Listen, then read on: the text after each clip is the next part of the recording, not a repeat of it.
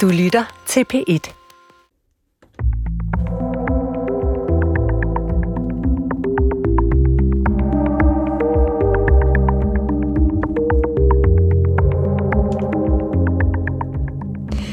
Det kan godt være, at den personlige tro ikke er det første, man deler ved et middagsbord, men det er kun mærkeligt for hele 77 procent af den voksne befolkning er medlemmer af samme kirke, og ud af dem siger knap halvdelen, at de er medlemmer på grund af troen. Hvorfor taler vi så lidt om tro? Hvorfor har vi vanskeligt ved at finde et hverdagssprog for troen, og hvordan dyrker vi troen som en kardinaldyd? Det skal vi tale om i dag i denne udgave af Tidsånd, programmet, der taler verden ind i troen og troen ind i verden. Mit navn er Paula Larein. Velkommen til.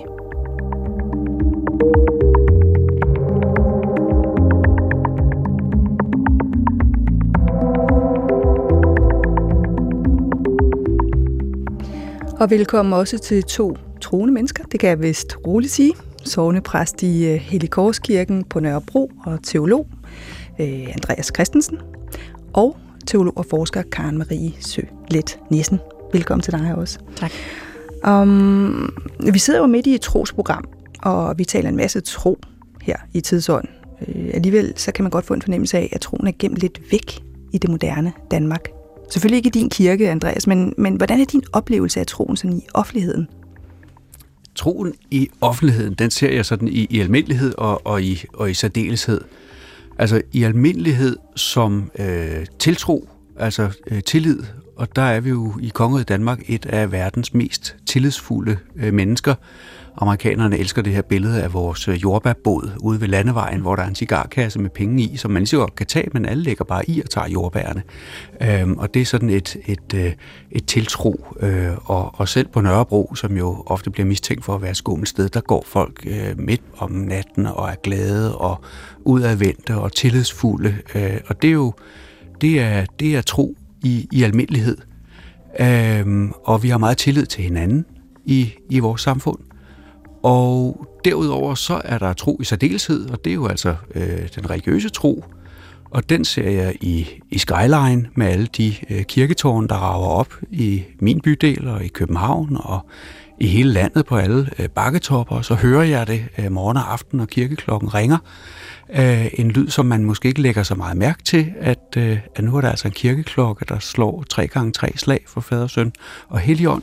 Øh, men når man kommer til Istanbul, så lægger man pludselig mærke til, den anden, den anden offentlig tro, der lyder der fra de skrættende højtalere i, i, i minareten. Og så endelig oplever jeg det nu i den... Øh, i den offentlige øh, debat, og også her i, øh, i æderen, hvor øh, din type af radioprogrammer jo øh, breder sig som ringe i vandet. Hvor da, da jeg var lille, der var det smalle programmer, der talte om tro, og øh, nu øh, breder troen sig ind i øh, rigtig, rigtig mange øh, programmer, som jo tidligere ville have været hed Joachim Jærik eller Steffen Gram eller et eller andet, og pludselig så hedder det også noget med tro og, og tal til mig osv. På den måde, der øh, oplever jeg, hvad man kunne kalde en øh, form for sekulariseringspause, og også, hvad jeg kunne kalde øget traditionsefterspørgsel. Øh, så det er sådan tre, tre led, at øh, den er alle vegne, har hele tiden været her. Vi har tillid til hinanden, og, og nu kan vi også begynde at snakke om det, og jeg skal hjem og læse en, en bog, der hedder Kirken ud af skabet, om skabelse og samskabelse. Den, øh, den glæder mig meget til. Ja, ja, sekulariseringspause. Hvad siger du til det, øh, Karen Marie? Jamen, det giver rigtig god mening også i, i, øh, i, i forbindelse med alle de ting, som jeg er med i. Fordi øh, i rigtig, rigtig mange år, der har vi jo øh, der har vi haft en forklaring, der hed, danskerne er faktisk det mest sekulariserede folk i verden.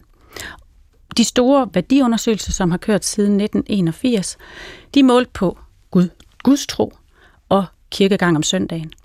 Og det ved vi jo godt, at hvis man spørger danskerne, eller hvis man spørger befolkningen, tror du på Gud, så har vi ikke så meget sprog for det, og det er svært ligesom at bekende sig til. Kirkegang om søndagen, det er jo heller ikke normalt. Det er jo de få, der gør det.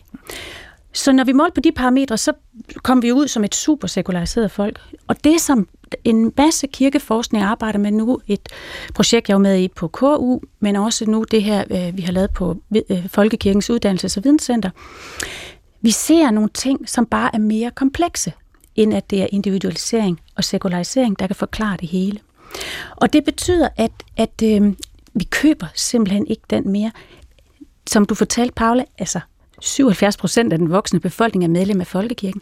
Vi har en konfirmationsprocent på 70. Det er jo ikke et sekulariseret folk, men hvad er det så? Mm. Ja, hvad er det så, der gør, at vi sådan er lidt gemt, ikke? Det, jeg synes er lidt overraskende i den undersøgelse, som du, som jo faktisk udkom i den her uge, Karen Marie, som du har været med til at lave, det er, at hele 53 procent ser sig selv som troende. Og, og der er rigtig mange kvinder iblandt. Så det vil sige, folk har ikke problemer med at sætte sig selv som troende, og faktisk kun 10 procent siger, at de er ateister. Hvad siger I til sådan tal? Hvad, hvad tænker du, Andreas? Jo, altså som, som Karamari siger, så er, det jo, så er det jo komplekst, og det vil sige, at, at øh, øh smider du kun et ja-nej-felt op, øh, så får du ikke øh, kompleksiteten. Men øh, som Jan Lindhardt sagde, så skal der skrabes lidt som i et, øh, som i et skrabelod. Og det, og det er jo rigtigt, at det er jo, det er jo rigtig meget kvinder, øh, og der er jo også fordommen kinderkirke kirke, at, øh, at det er kvinderne, der er øh, øh overrepræsenteret her, og også navnlig modne kvinder. Øhm, og det er jo også det, der gør det utroligt spændende at være feltpræst i Afghanistan og Irak for eksempel, fordi der har man stort set kun unge mænd. Øhm, og, og øh, fordommen om, at der ikke skulle være religiøsitet der, den er, den er også øh, øh, udtryk for mangel på, øh, på kompleksitet. Ja. Fordi den, den ligger selvfølgelig øh, et eller andet sted. Øh, men for mig at se, der, der handler det om at, at netop øh, skabe et rum til, at et sprog kan kan opstå. Altså, hvordan, hvordan, øh, hvordan har man de her, øh, hvordan bruger man de ord, der faktisk er for store øh, til, at man kan have dem i munden, og som derfor også er henvist til liturgien eller øh, andre steder. Ikke? Og, og det, det, det, tager, det tager altså tid, og den tid tager vi også jo som, som fuldtidspræster, når vi taler med mennesker i, i alle mulige afkroge, og det er jo også lidt om, hvor, hvor vi finder dem, fordi hvem går ind i bygningen, men hvem går vi ind hos, de, de tal skal vi jo også finde jo. Ja, kan det handle om, at kvinder måske bedre har udviklet et sprog for, for det med troen, at det er det, der gør, at der er en forskel? Men kan det være sådan noget, der er forklaring, Kaneri? Det kan det da godt. Jeg tænker, at det handler altså også om, hvad, hvad for et trosbegreb vi egentlig har. Og jeg tror, det er noget af det, som, det er i hvert fald noget af det, jeg godt kunne tænke mig at tale med jer om, det er, at når vi taler om tro, så kunne det jo være tusind forskellige ting, vi talte om.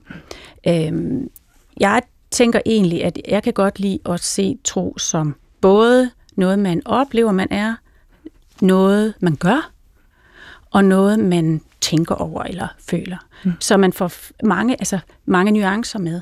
Og når vi spørger, som vi har gjort i det her spørgeskema, øh, vil du beskrive dig selv som troende? Øh, så bliver det jo meget let den der hjerneting, eller måske noget føle noget. Ikke? Men når vi så samtidig spørger, har du været i kontakt med folkekirken, har du brugt folkekirken, så er det jo 77 procent af befolkningen, der har brugt der har været i kontakt med folkekirken mm. øh, i løbet af det seneste år.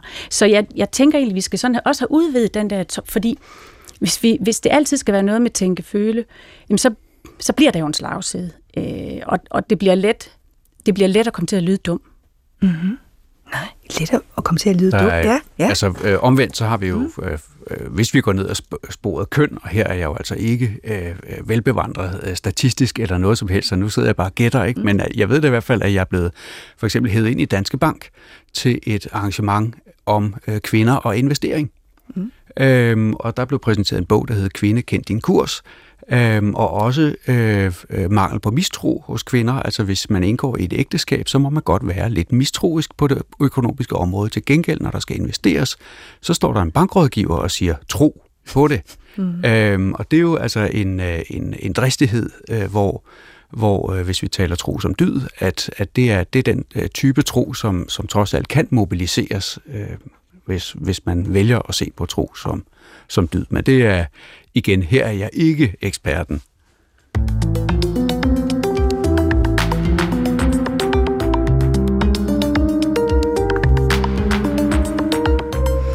Ja, vi har taget hul på tidsånden her på P1, og mine gæster i dag er sovnepræst Andreas Christensen og teolog og forsker Karen Marie Søtte Nissen, og vi taler om kardinaldyden tro. Og nu kommer det, det der med dyden, øh, Andreas. Fordi det er en af de øh, tre kristne kardinaldyder, der bygger ovenpå de klassiske dyder mod retfærdighed, mådehold og visdom. De kristne er så tro, håb og kærlighed.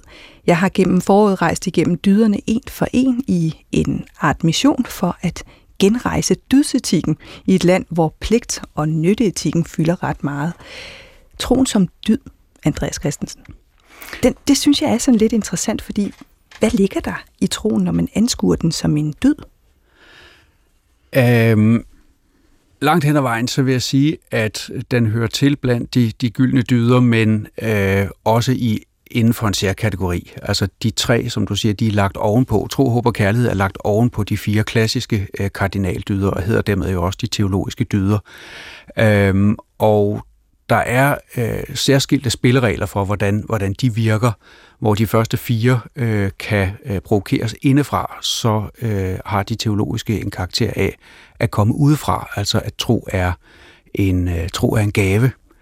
Øh, og selvfølgelig er, det, er den nævnt som, øh, som en del af, af de syv, men øh, gruppen på tre, tro, håb og kærlighed, øh, det, er noget, det er noget, der kommer, mens øh, de første fire øh, forventes at være noget, man, man mobiliserer. Mm. Så det er der forskel, men når man så øh, tænker på det som en dyd, er man så dydig, når man tror? Altså, øh, nu skal vi jo også snakke om Kammeris arbejde, jeg synes, jeg synes øh, når, når jeg ser Øh, øh, altså, nu er, nu er jeg jo omvandrende i, i, i øh, Matador-foredrag, for eksempel, ikke? og der er det jo helt tydeligt, så siger, øh, så siger Laura til Agnes, ja, jeg hørte nok, hvordan du blev konfirmeret inde på dit kammer i nat. Øhm, og det er jo, og, og skal du ikke med i kirke, du kunne nok bruge et herrens ord. Og der er, der er tro jo en dyd på den måde, at, øh, og vi skal jo også tale om tro som noget, der sker, at, at øh, det er en praksis, der også viser, at du hører til inden for øh, en, en orden og, og et fællesskab, og at denne type dydspraksis øh, er gået i opløsning i kraft af 68-generationen. Mm af øh, ungdomsoprøret, og der praler jeg jo med at være født i august 69, det vil sige, at jeg er et produkt af 68, øh, og, det, og det præger også min måde at arbejde på som præst, at jeg taler ind i en forudsætningsfrihed, hvad angår troen som dyd. Der er ikke nogen, der kan gå ind i min kirke og stille sig an som troende og vinde øh, samfundspoeng øh, på den måde. Og dermed er der sket en, øh, en øh, synes jeg, meget øh, fin og øh, frisættende åndelig øh, forandring i vores øh, demokrati. Og så skulle vi jo næsten igennem det der 68, så nedbrydning af traditionen for, at døden måske kunne blive ren. Sådan hører jeg det lidt. Ja, altså mm. øh, for, for et par år siden, der fejrede vi jo 50-året for 68-oprøret, og jeg slog plakater op og skrev, kom og flip ud med din rollator. øhm, øh, og det er jo også øh, for, for ligesom at vise, at, at, at, at oprøret er jo også lidt på vej øh, på, på plejehjem øh, selvom der er en gnist af ungdom i, i alle, der har været med i det. Det må vi simpelthen øh, øh, iagtage. Men der, hvor jeg kan se, at ungdomsoprøret fader, øh, det er jo, at når jeg står i kjoler og krave i henhold til lov om embedsdragt fra 1685, og dermed er det talende embede og øh, det talende, den, den systembevarende religions øh, øh, talerør, Øh, og, og, og, og de gamle hippier selvfølgelig råber af mig, at jeg både er imperialist og kapitalist og alt muligt.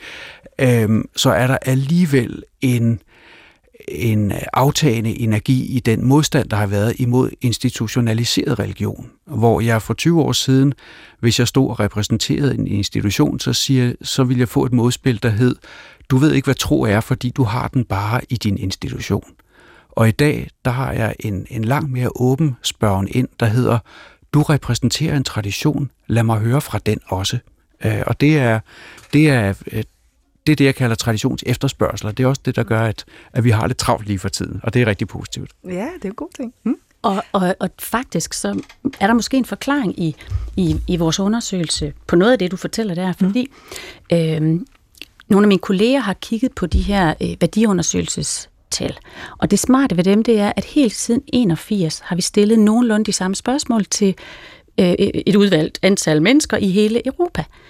Og det kører de fem bølger, 81 og så videre. Så vi har jo, hvor vi kan følge en hel generation fra ungdom til voksenliv til alderdom.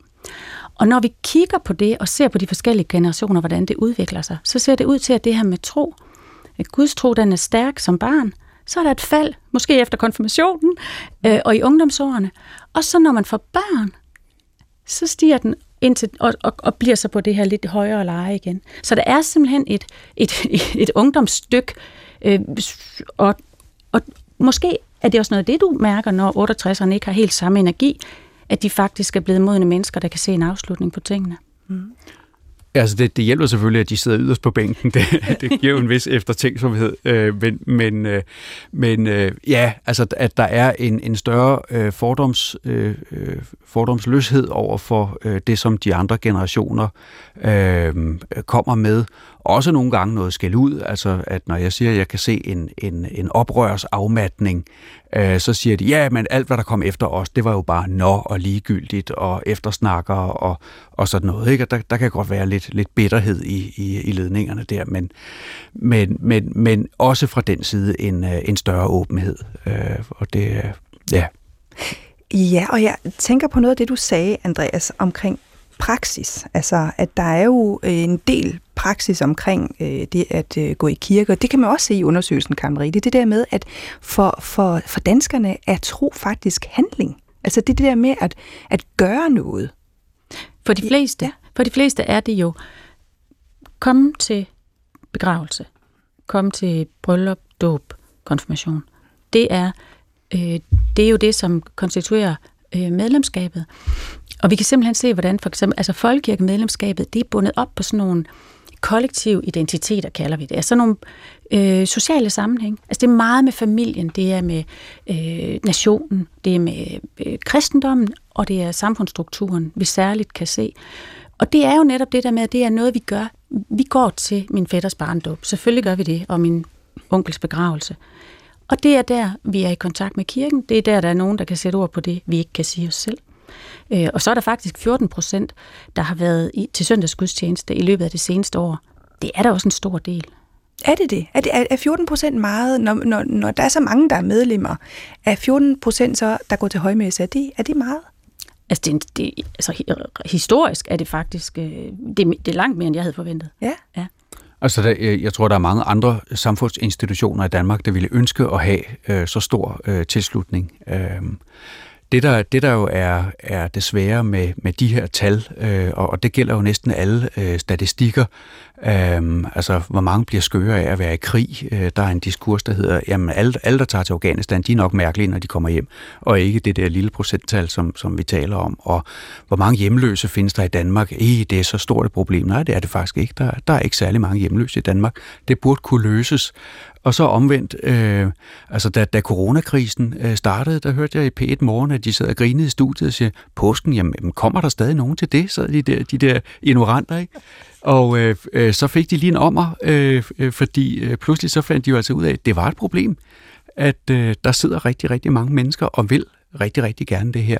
Øh, men af en eller anden grund, så kører der i, øh, i, i, i samfundet en, en øh, diskurs, øh, der hedder, der kommer jo alligevel ingen. Ja, det er jo en mediesat dagsorden. Altså det er jo, hver gang man taler om folkekirken, så kommer der sådan et billede af en tom folkekirke, som om der er ikke nogen, der går i, i kirke, men sådan er billedet vel ja, ikke. Paranoia, det er at sidde på en kirkebænk og tro, der sidder en bagved. ja, du kan alle jokesene. Ja. Øh, og jeg tænker, øh, Karen Marie, men det kan man vel også se ud af din undersøgelse. Altså, fordi nu, nu nikkede du der i forhold til, til påsken. Altså, det er jo højtiden. Det er jo, det er jo der, hvor, hvor de kristne går i kirke. Øh, endnu mere end til, til jul. Øhm, gør vi så også det? Øh, jeg har ikke sådan helt tal på påsken, mm. men den brede fornemmelse er, at påsken er en rigtig stor, en stor højtid i kirken. Øh, ikke på niveau med juleaften, men, men det, det, er, det er der, hvor særlig mange gerne vil i kirke. Mm. Øhm, ja. Og det er jo så den der praksis, som vi taler om, det, øh, og, og, og som får mig til at tænke på, at det er jo meget mere grundvin, end det lutter. Altså det der med, at vi handler os til vores, øh, til vores tro øhm, mere end vi sådan går rundt og snakker om den. Og det giver det passer jo fuldstændig sammen med de der øh, sociale sammenhænge, jeg nævnte før. Jeg synes også, det passer på, altså, nu taler vi om det her med, om man bliver dydet i kraft af sin tro, og man kan sætte ord på sin tro. Altså, jeg tænker også, at var det ikke noget, det Luther gerne ville befri os fra, aflaste os fra, at troen ikke skal være en præstation? Mm. At måske er det okay, at man ikke kan tale om, men man har nogle statsansatte til det i kirken. Jo, altså, ja. og, og, og så snart jeg øh, åbner øh, dørene, så skal vi jo selvfølgelig synge Luthers øh, Nu fryde sig af kristen mand, ikke? hvor vi synger Min dyd og gerning hjælp mig ej, den død at overvinde. Altså, at, at netop øh, dyden, øh, det kan du ikke. Øh, det, der, øh, det, det, der, det, der gør dig fri øh, nu og, og evigt, øh, det er Guds indsats øh, over for dig. Og det vil sige, at, at dermed, dermed bliver, bliver troen som dyd, så at sige, øh, suspenderet. Og, og så her til, til sommer, så synger vi jo øh, om øh, min sjæl, du nåede smykke med dyder uden tal. Altså at, at fordi jeg er frisat, så ligesom at skoven springer ud, og blomsterne kommer i grøftekanten, så skal også min sjæl øh, springe ud med, med dyder. Altså at, at jeg får gaven til at kunne øh, det rigtige, fordi at jeg først er elsket, og herefter begynder jeg at, at elske, og det er, det, det er den omvendte, øh, og, og det, er, det er dyden som, som smykke og ikke som indsats. Og den Gud tror jeg, vi har glemt. Jeg talte med øh, Preben Kok, øh, som har arbejdet som præst og terapeut i mange, mange år. Og, og øh, han, han gjorde mig opmærksom på det her med, at jamen, hvor er det noget i Gud hen? Hvor er det, at vi, til, at vi oplever, jeg kan ikke mere, jeg må godt bare hvile i det her, det er okay at fejle, det er okay ikke at lykkes. Der er ikke meget plads til den Gud i, i det samfund, vi har i dag. Mm. Og den, at, at tro også er ikke, at, altså at tur ikke at lykkes, eller ikke engang at ture, for det er også en præstation. Og kunne være i ikke at lykkes, at det er okay. Det kunne jeg godt. Det kunne jeg godt tænke, der var mange af os, der kunne have brug for at blive mindet om. Ja, men det er, det er en, for mig at se en, en troskamp øh, fra, fra øh, Abraham over Paulus til Luther og til vi sidder her i, i studiet i dag, at, at det er så almindeligt at ville, øh, at ville den præstation, og det er så nådigt at få øh, magtesløsheden som gave. Mm. Øh, og der, jeg har været meget spændt på, hvad, hvad den her coronanedlukning ville gøre, øh, fordi at jeg øh, var meget øh, fascineret af den forrige recession under finanskrisen, og navnlig citatet, jeg har aldrig følt mig så, så rig, som efter jeg mistede alt. Mm. At, at, at denne her, øh, hvor nogen var helt skilleret, og, og øjnene lignede de her, der kører rundt i en enarmet tyveknægt, øh, og så pludselig så, så går det hele i stå. Og så ser de både sig selv og hinanden og, og børn og venner og, og alting som en, som, en, som en nåde og som en rigdom. Og der er, der er troens kompleksitet rigtig, rigtig spændende, fordi ofte når man spørger, øh, tror du på Gud, så, så lyder det som om, om vi tror på noget, der er. Og ikke sådan, som vi i praksis, nemlig noget, der sker. Og både tro og Gud er noget, der sker. Altså, i dåben bliver vi taget imod, og i nadveren giver han sig selv, øhm, og i ordet bliver vi indlemmet og står op, og, og al, al mulige ting. Det er hele tiden noget, noget, der sker. Og det er det, der er så svært. Fordi når vi taler om det der med dyd, dyd betyder jo duelighed. Der ligger, det fordrer jo nærmest, at vi skal gøre et eller andet for at øh, være troende. Og, og Luther siger, og Jesus siger det jo også, altså det, du kan ikke gøre noget som helst, det er mig, der frelser dig. Øhm, det er, det, er jo en, det er jo en voldsom ting, det der med at bede folk om bare at hengive sig til noget, som vi bare skal tro på. Ja, og der er øh, hen, hengivelsen er både en, en dyd og navnlig en, en gave. Og så synes jeg også, det er væsentligt, når vi taler dyd, også at kigge på øh, altså, øh, det græske arete, som, øh, som det hedder, som jo både er øh, øh, indsatsen i sin skarpeste form, og samtidig øh, afspejlingen af det, der hele tiden var meningen. Øh, så i aritet-begrebet ligger jo også dets, dets mening og mål. Øh, og og der, der begynder man at kunne hente et, et dydsbegreb ind i de teologiske dyder også. Altså at, at når vi synger, øh, er den dybe sammenhæng, Øh, så er den her sammenhæng, det er altså også, det er også mødet med, med dyden, at, at, man finder, øh, at man finder tingene i sig selv, og finder den, den dybde, man ikke troede, der var der under, den her, under det her øh, øh, ivrige lag af, af indsats. Og jeg synes, det er så fint, du citerer fra salmerne, Andreas, fordi mm. at jeg har det i hvert fald selv sådan, at jeg, jeg føler mig kristen, når jeg sidder på kirkebænken. Mm. Synger med, synger sammen. Ja, ja, det er noget, vi gør. Der er jeg sådan ligesom helt i det. Ja. ja. Og ja. vi, havde, vi havde diskussionen allerede med den forrige salmebogskommission i, tilbage i, i 2003. Altså, skal vi synge med på salmer, som er lavet af teologer, vi er uenige med? Altså, og, og jeg siger jo nogle gange under prædiken, om lidt så skal vi synge en, en fantastisk salme om, hvor bange vi alle sammen er for at komme i helvede. Ja. Ikke? Og, så, og så synes folk, det er skide sjovt, ja. fordi de ved jo godt, at jeg er da ikke bange for at komme i helvede. Men, men det er fordi, så synger vi sammen med en poet, som skriver om det, der betyder noget for ham i 1600 hvidkål. Ja. Og i det er der en kæmpe sproglig udladning og, og en kæmpe himmelhøjde og stor smerte og stor frihed. Og, og derfor kan jeg sagtens bruge det, selvom jeg ikke mener det samme. Og det kunne jo være, at der sad nogen på din kirkebænke, som var bange for at komme i helvede. Oh ja. Som der måske kunne blive ja, Ja, ja. forløst af det. Ja, Ja. ja, Og den dybe sammenhæng, sammenhæng det er Grundtvig. Hilda Frelser og Forsoner. ja, vær syv. Ja. og der var jeg lige duelig der, var Ja, du, øh, i du et eller får en andet. guldstjerne i din jeg lille får, bog. Jeg får en guldstjerne i min lille bog, ja. Men det er jo også det er jo en dyb snak, altså det der med øh, hengivelsen til troen, og, og hvad vi egentlig tror på, hvad vi egentlig tør at gøre i et moderne liv. Og så kommer jeg til at tænke på dem, som, som mister alt. Altså dem, som falder igennem. Dem, som falder i selvdestruktionen og, og, og selv også mister Gud. Altså dem arbejder du med, Andreas. Du arbejder ofte med folk, som har mistet alt. Altså, jeg arbejder med, med, med alle mennesker. Mm. Øh, altså igen for at blive i, i matador-billedet. Øh, Mads der vinder hele verden og taber sig selv. Øh, øh, så jeg arbejder med, med rigtig mange mennesker, som føler sig som glade og velsignede mennesker. Heldigvis øh, for det. Og samtidig så, så øh, arbejder jeg jo med mennesker, som fortæller om, øh, om, at de er faret vild, at de ikke kan genkende sig selv, at de ikke kan finde øh, ud af noget. Og så er jo altså også desværre med mennesker, for hvem nederlaget er blevet et omkvæd. Også så meget et omkvæd, at når man siger, skulle vi ikke prøve at skrive et vers, der handler om, at noget lykkes, og så begynder de at synge omkvædet om nederlag, fordi det er de blevet så vant til, og det er blevet det eneste, det eneste sprog.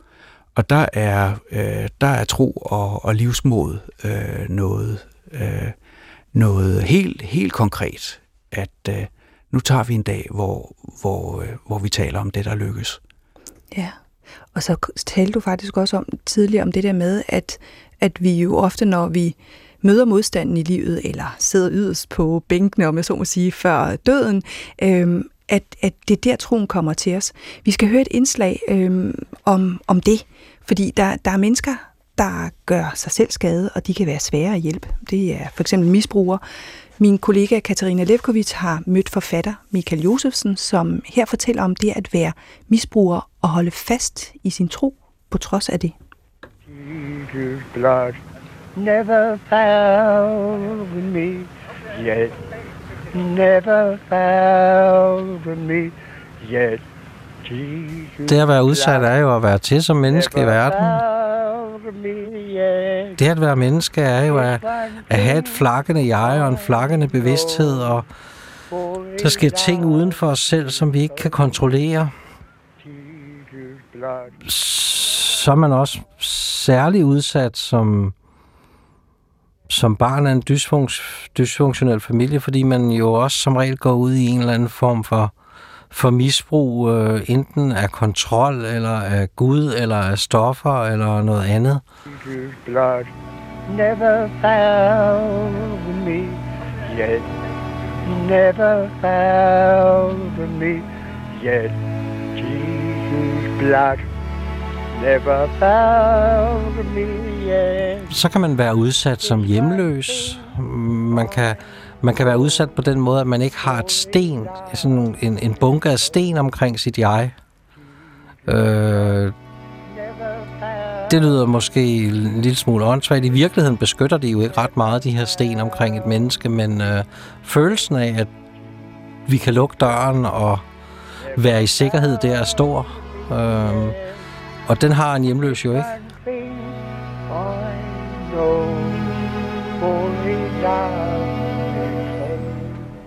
Så øh, er man udsat, hvis man pludselig tror, at tingene er, som de er, så er de det ikke alligevel. Altså for eksempel manden, som har været sin kone utro, og som pludselig skal skilles, øh, øh, er pludselig udsat på en helt anden måde, end han var førhen, fordi han var groet sammen til et vi, øhm, og skal være et jeg igen. Hvis vi er groet sammen med en flok, for eksempel, som vi skilles fra, øh, og skal stå alene efter at have haft flokmentalitet, så er vi også særligt udsat.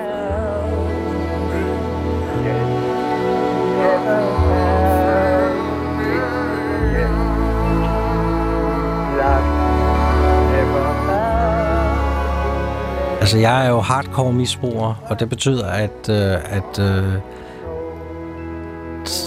der er jeg gået efter at slå mig selv ihjel, ikke? Altså, men, men jeg vil sige, at det, at jeg er blevet båret igennem det, er en stor del af min tro i dag.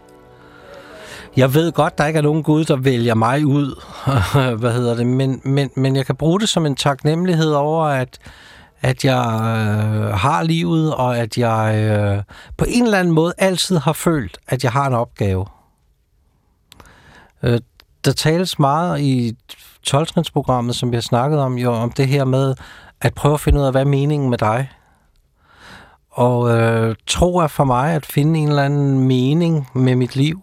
Altså, det meningsløse er øh, forfærdeligt, i hvert fald, hvis det var hele tiden, ikke? Altså, så, øh, så der er ikke nogen Gud, der holder hånden over mig, men en, der er en, der holder hånden under mig. Altså, sådan synes jeg, jeg kan sige det. Det, at livet er blevet godt, ikke på trods, men fordi, at jeg har været alt det lort igennem.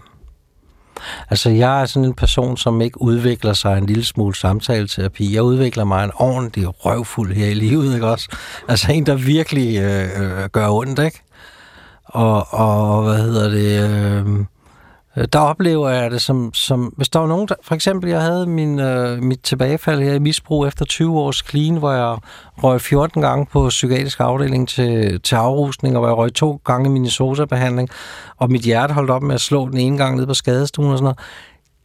Det var så forfærdeligt. Altså, det var så forfærdeligt et misbrug, jeg var i. Jeg, det er helt ubeskriveligt, hvor dårligt jeg havde det. Og hvis der er så nogen, der spørger mig i dag, vil du have været det for uden? så får jeg næsten kuldegysning af at tænke på, nej, fordi så ville jeg jo have det, som jeg havde det før, jeg faldt i. Ikke også? Altså, nu har jeg det som efter.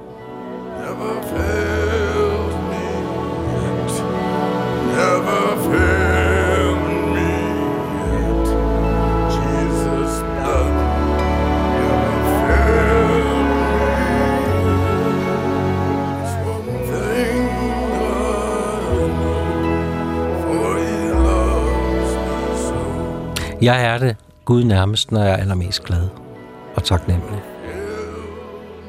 Jeg synes, han kan være svær at finde, når jeg har det helvede til. Men nogle gange giver jeg op, går på knæ og siger, du må tage over. Øhm.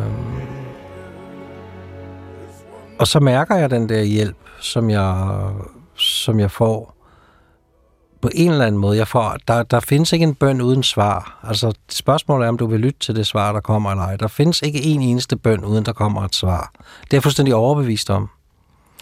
Øh, jeg ved ikke, hvor den kommer fra. Det kan være, den kommer fra dit eget selv. Det kan da godt være. Jeg, jeg, jeg ved det ikke. Jeg ved bare, at der findes et svar. Jeg ved, det kommer på, på en eller anden måde, jeg ikke havde regnet med.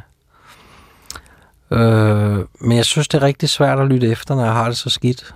Altså, øh, hvis der er depression blandet ind i at have det så skidt, ikke, så virker du jo ikke. Øh, mens at når jeg er taknemmelig og glad, og virker 100% og rask og, og, og, og sådan ting, så synes jeg, det er nemmere. For eksempel så sagde jeg i morges på hotelværelset, nu tager du Jesus med dig hele dagen. Det er sådan en, øh, jeg har det fra en, da vi gik til AA-møde, der sagde, nu tager vi Jesus med ind til AA-møde. Og så blev det et fantastisk AA-møde, og så tænker jeg, øh, ham Jesus skal der med noget, noget ofte. Så jeg sad på hotellet i morges og sagde, nu tager du Jesus med hele dagen. Tre minutter efter havde jeg glemt det. Jeg kommer da først i tanke om det nu, ikke også?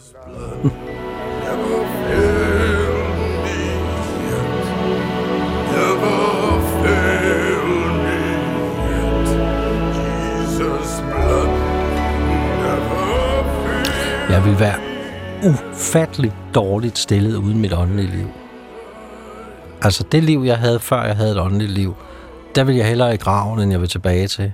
Hvis det er materialismen, vi snakker om, og, og skal have øh, kæmpe for det. Og, og, og, og, altså, men mit åndelige liv ligger jo også i kunsten, i musikken, i dækningen, i skrivningen. Ikke? Og, og, og sådan. Når, når det går godt for mig, at jeg skriver, så føler jeg aldrig, at jeg skriver.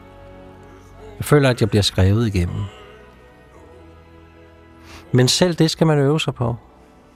Og igen og igen og igen, at kunne give så meget slip. Ikke? Jamen, det skal man, det, det skal man i den, ånd, i den åndelige verden, men jeg lever jo tit og ofte i den fysiske, og jeg, jeg, jeg, jeg kan det ikke. Altså, jeg tror, det er det, der menes med, at jeg er en sønder, ikke? Altså, at arvesynden er, er evigt gyldig, fordi øh, nu betyder synd jo i virkeligheden at skyde forbi målet. At, og i, i kristen øh, mystik må det betyde at skyde forbi kærligheden, ikke? Øh, og jeg skyder tit forbi kærligheden. Øh, så dømmer jeg for eksempel i ham, der er en idiot. Ikke? Hold kæft, var jeg, det, det er grimt. Øh, synd er for mig at skyde forbi målet. Og det gør jeg hele tiden. Ofte.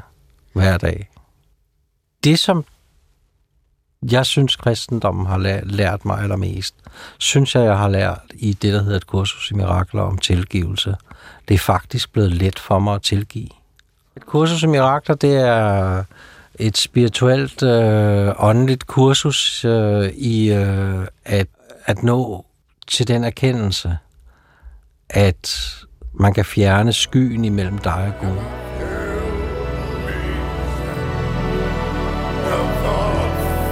Jeg synes, det var bedst i min fanatiske periode. Altså, der er jo ikke noget så skønt som at være fanatisk. Når da jeg var fanatisk, der var han jo bare med mig, ikke? Og, og, og, og AA, det var selve kirken, som Gud så med særlig mildhed på, ikke? Og alkoholikere, de var jo nogle specielle væsener, som var udset til at frelse verden nærmest, og koalkoholikerne, som var endnu mere syge, de var jo endnu større i nærmest øh, frelser, ikke? Og, og, og, og, og vi gik rundt der og troede, at, hvad hedder det, at vi var så særlige og sådan noget. Ikke? Hvorfor så ikke bare være fanatiker? Fordi, de, fordi et fanatisk skjold falder altid.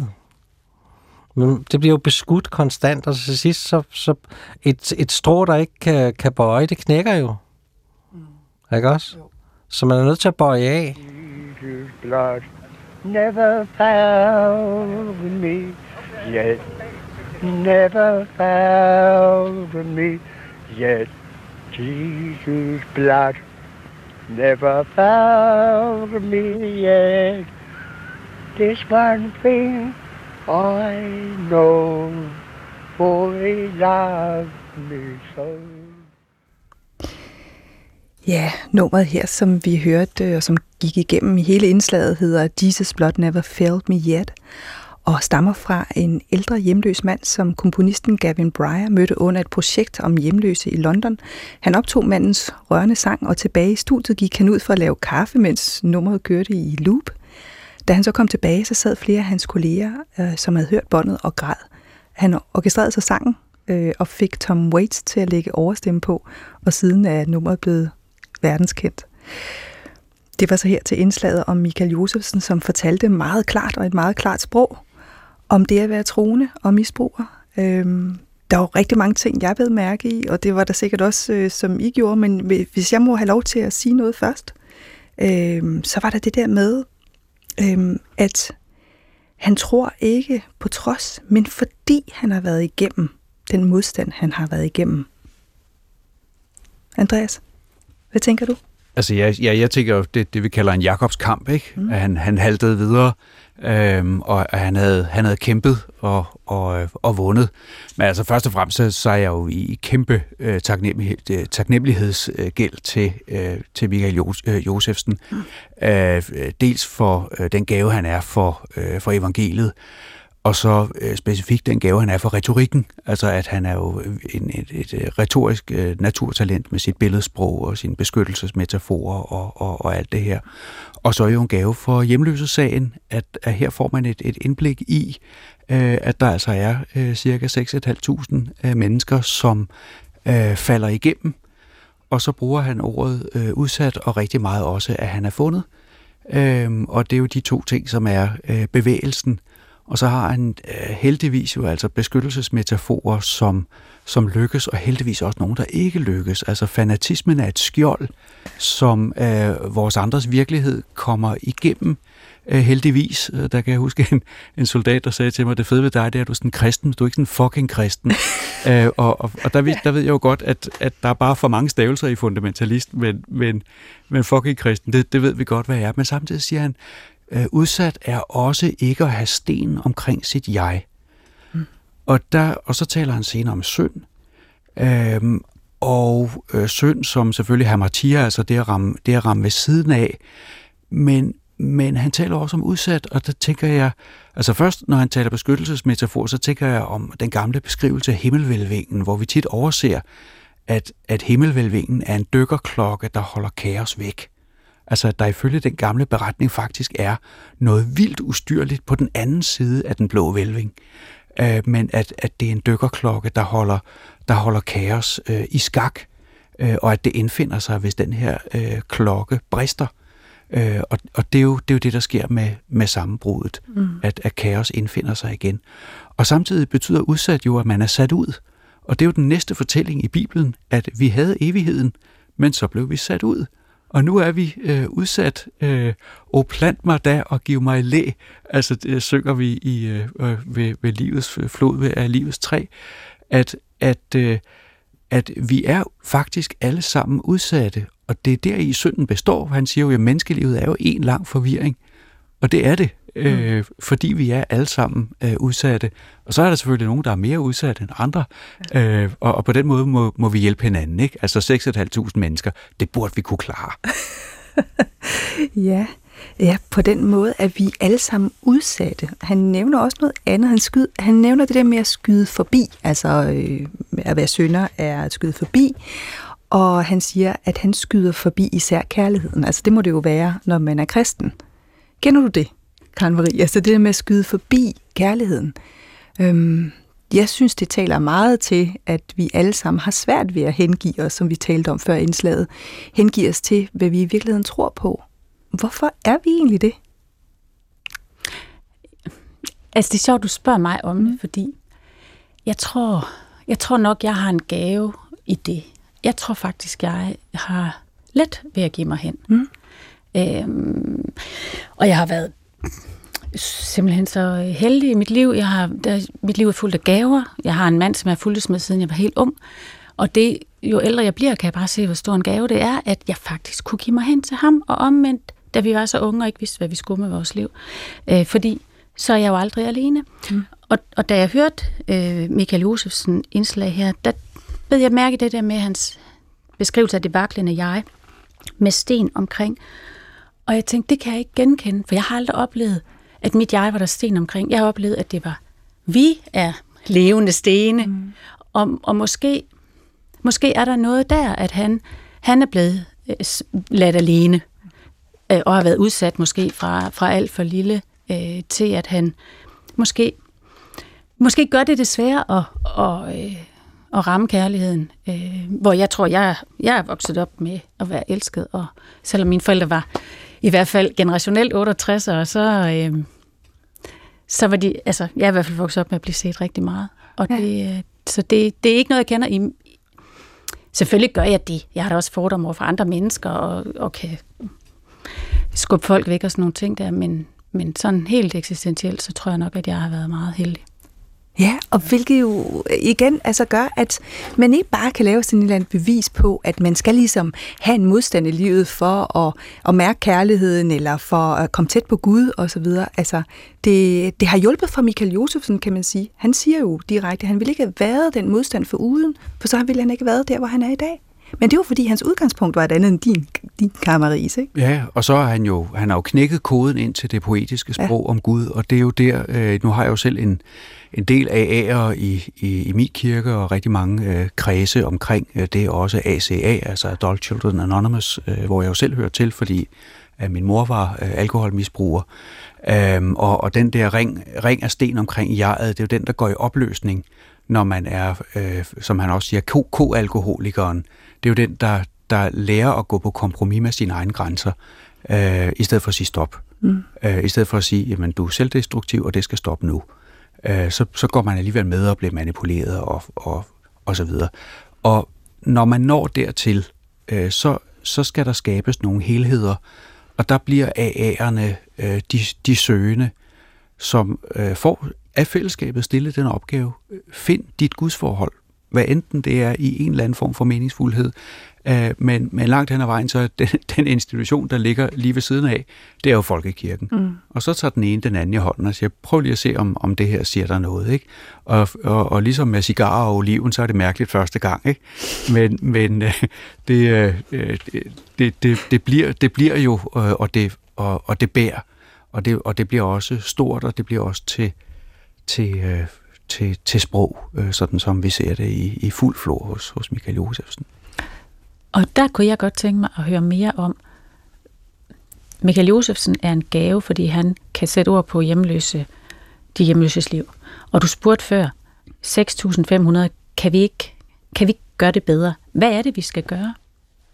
Uha, jamen det er jo, det er jo et helt program øh, for sig, øh, men, men det er jo noget, det er noget jeg, jeg synes er rigtig spændende at arbejde med. Jeg er bestyrelsesformand for et hjemløse herberg, det er min tredje formandspost inden for øh, herbergsområdet, og, og vi har i Helikorskirke øh, 40 hjemløse hver nat i vinterhalvåret. Der, så vi har haft 25.000 overnatninger nu, og det går rigtig, rigtig fint. Øh, altså, hvad er det, man skal gøre? Man skal gøre det samme, som du laver i dit arbejde, øh, nemlig forskning. Øh, og blive klogere og klogere på det. Der ligger fine rapporter på Vive, hvor du kan gå ind og læse, hvordan hvordan bærer vi os ad med at producere det her antal hjemløse, øh, hvor mange af dem er hos deres venner, hvor mange af dem er på herberg, og hvor få af dem er rent faktisk på gaden, og hvad kan vi gøre for de øh, relativt kaotiske mennesker, som, som ikke forstår de rammer, vi andre, øh, vi andre har. Hvordan kan vi se deres måde at være ustruktureret på som en, en variant af et menneskeliv, og ikke som en, et, et forfejlet menneskeliv. Og det, det er der altså mennesker, som er super, super dygtige til i vores socialfaglighed. Øhm, og så er kunsten jo at få de rette midler og den rette koordinering. Ja. Ja, og nu sidder forskeren selvfølgelig og skriver ned, fordi at øh, det her det passer også rigtig godt i den øh, rapport, som jo er aktuel, øh, Karen Marie, øh, og det er, at danskerne de ser kirken som mestendels der, hvor man skal gøre socialt arbejde. Altså diakonien betyder utrolig meget for folk, der er medlemmer af kirken. Og øh, så det er der, troen ligger, altså for nu at binde en faktisk en ende til det, som Andreas startede med at sige, at troen er der i, i øh, hvad skal man sige, tilliden, i den måde, vi har bygget et samfund op på osv., og, og det afspejler sig jo faktisk også i din rapport. Kan du sige noget om det? Altså, vores undersøgelse viser, at øh, når man spørger, hvordan øh, folkekirken skal prioritere sine midler, så er øh, indsatser for øh, socialt udsatte, syge og ældre, det er 84 procent der mener, at det skal Folkekirken virkelig tage sig af. Og øh, de samme høje antal mener også, at Folkekirken skal tage godt vare på kirkegårdene. Og det er sådan, altså det der med de socialt udsatte, de syge og de ældre, jeg, der, jeg tror, der er flere ting i det, at på den ene side er det en stor tillidserklæring til Folkekirken om, at man faktisk tror, at Folkekirken kan magte det. Og det er jo en meget kompleks udgave, øh, opgave, som du også øh, øh, beskriver det her. Øh, men også, at det er faktisk det, pengene skal gå til. Og vi bor i en velfærdsstat, hvor er det ikke staten, der tager sig af den slags ting. Måske er der mange, der forbinder folkekirken og velfærdsstaten med hinanden. Måske er det, fordi vi oplever, at velfærdsstaten faktisk har nogle huller, og håber på, at folkekirken måske kan lappe dem. Og det lyder som om, at det er faktisk noget af det, du, du øh, gør rigtig meget i, Andreas.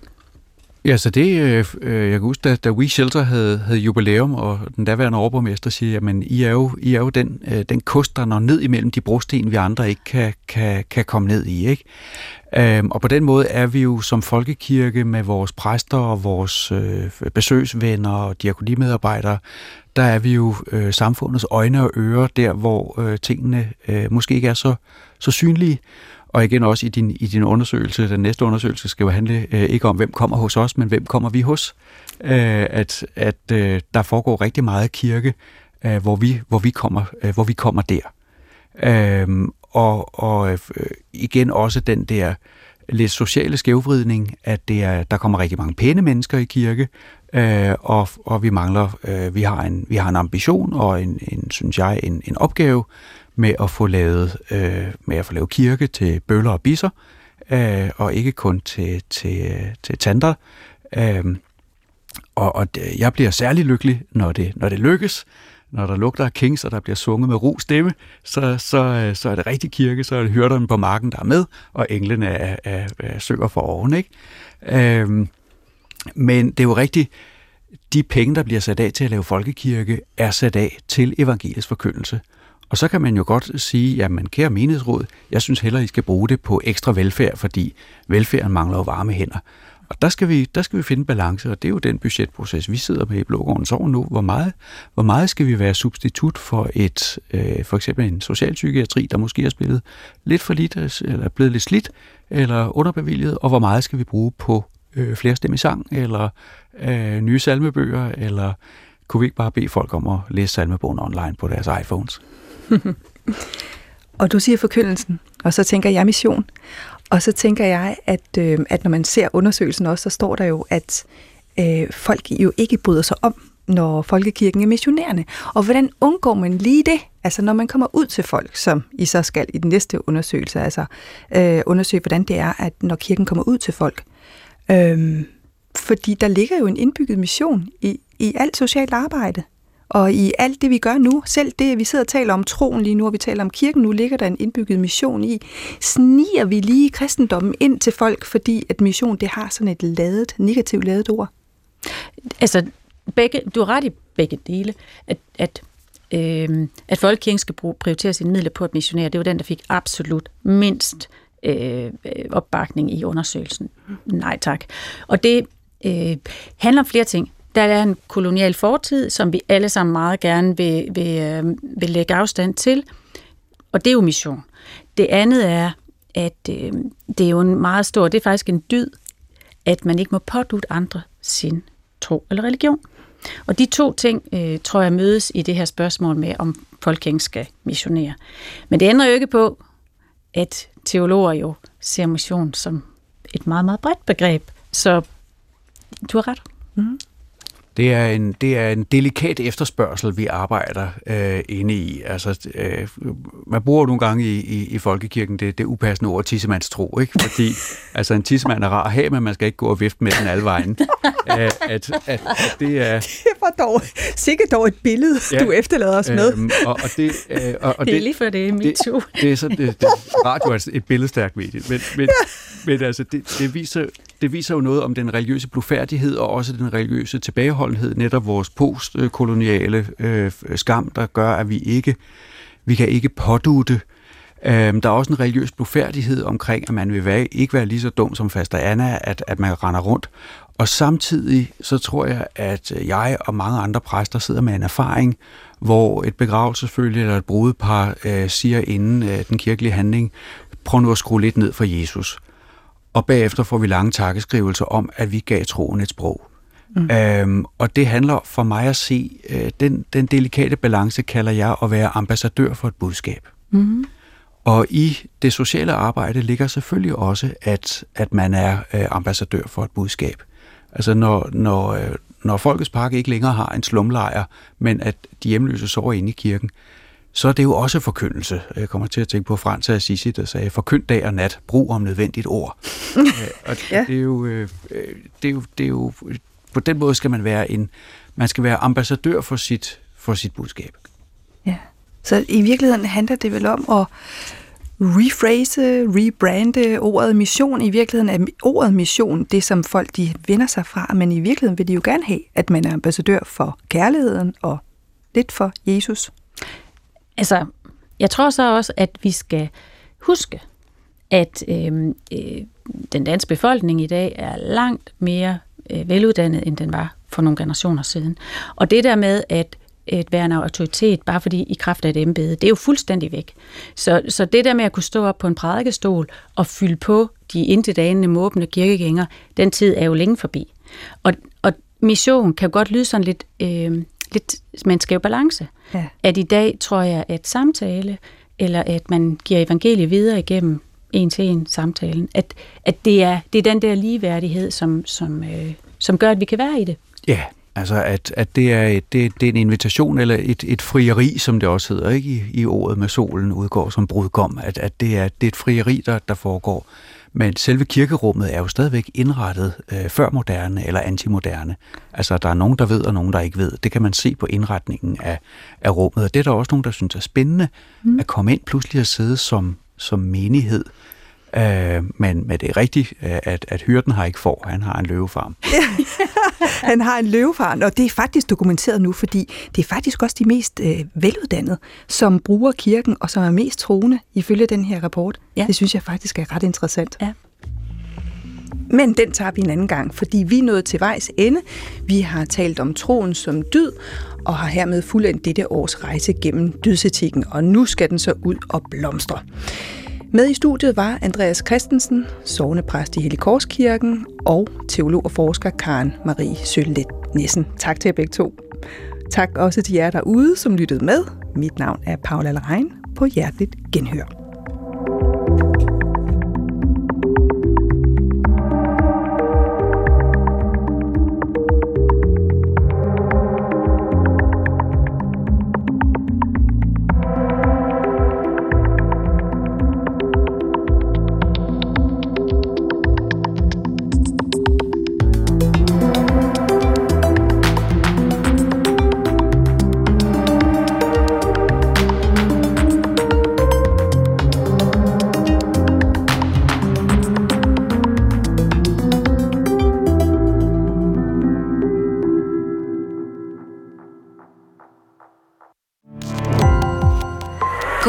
opdagelse i alle DR's podcast og radioprogrammer. i appen DR Lyd.